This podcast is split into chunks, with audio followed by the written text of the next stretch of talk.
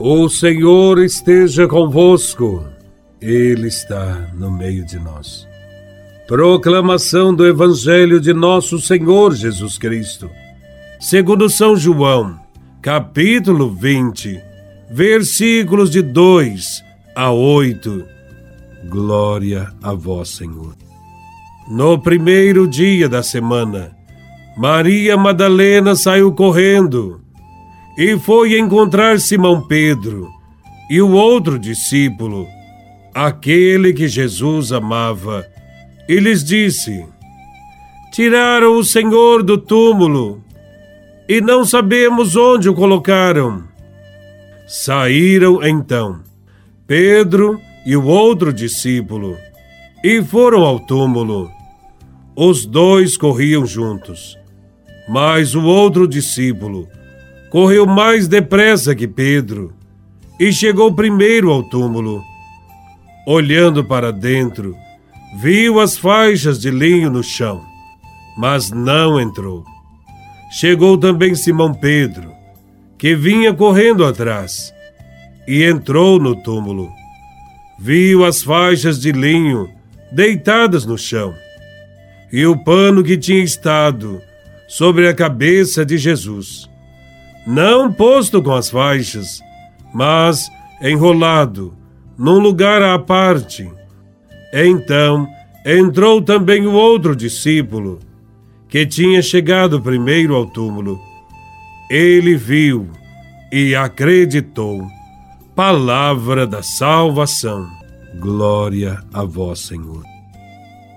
Contam os evangelhos que depois de sua morte, os discípulos fecharam as portas, com medo dos judeus.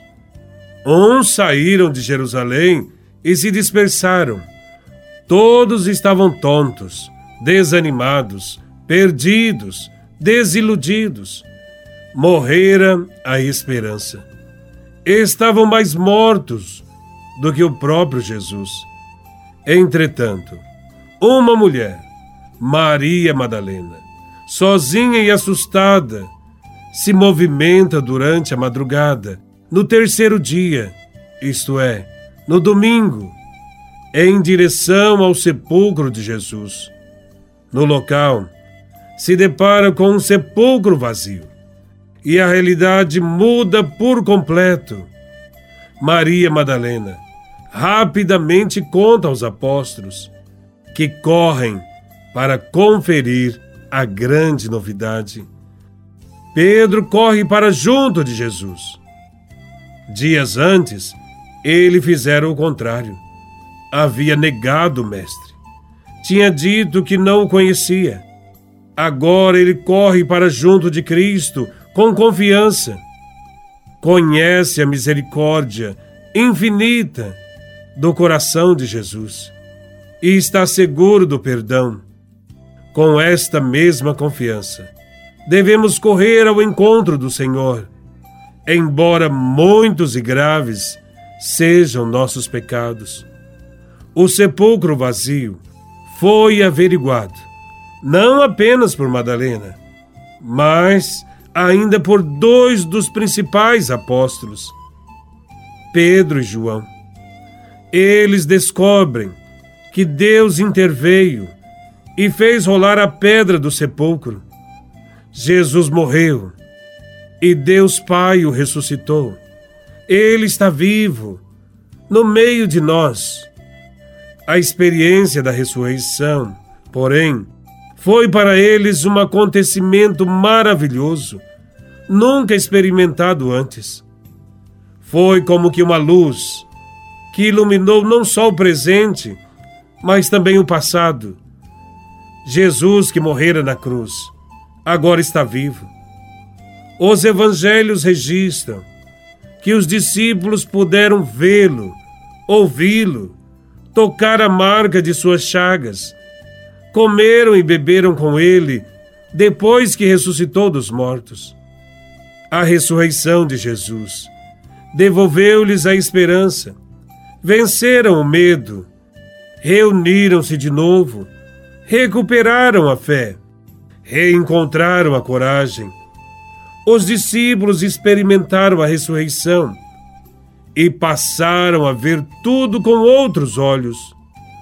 O encontro com o ressuscitado ajudou-os a enxergar com um novo olhar a própria cruz, que se transformou para eles em sinal de vida e ressurreição. E só agora, sob essa luz da ressurreição, começaram a entender verdadeiramente tudo o que Jesus fez e ensinou. Somente a experiência do ressuscitado pode explicar a grande transformação ocorrida na vida dos apóstolos e na vida de tantos cristãos que ainda hoje continuam seguindo Cristo. Estamos convencidos de que o mesmo poder que o libertou da morte é capaz de libertar também a nós, que o seguimos fielmente. Suas promessas são reais. Também nós ressuscitaremos e reinaremos com Ele eternamente no céu. Entretanto, é preciso dar testemunho de Jesus ressuscitado. Testemunhar a ressurreição é bem mais do que acreditar que Jesus está vivo. Testemunhar, nesse caso, comporta viver de maneira corajosa, convicta, entusiasta e profética o compromisso com os valores do Reino, pelos quais Jesus deu a vida. Comporta ser cada dia mais e melhor discípulo daquele que é o caminho, a verdade e a vida somos chamados a encontrar Jesus em todos aqueles com os quais mais se identificou: os pobres, os marcados pela miséria, pela exclusão, pelo descaso.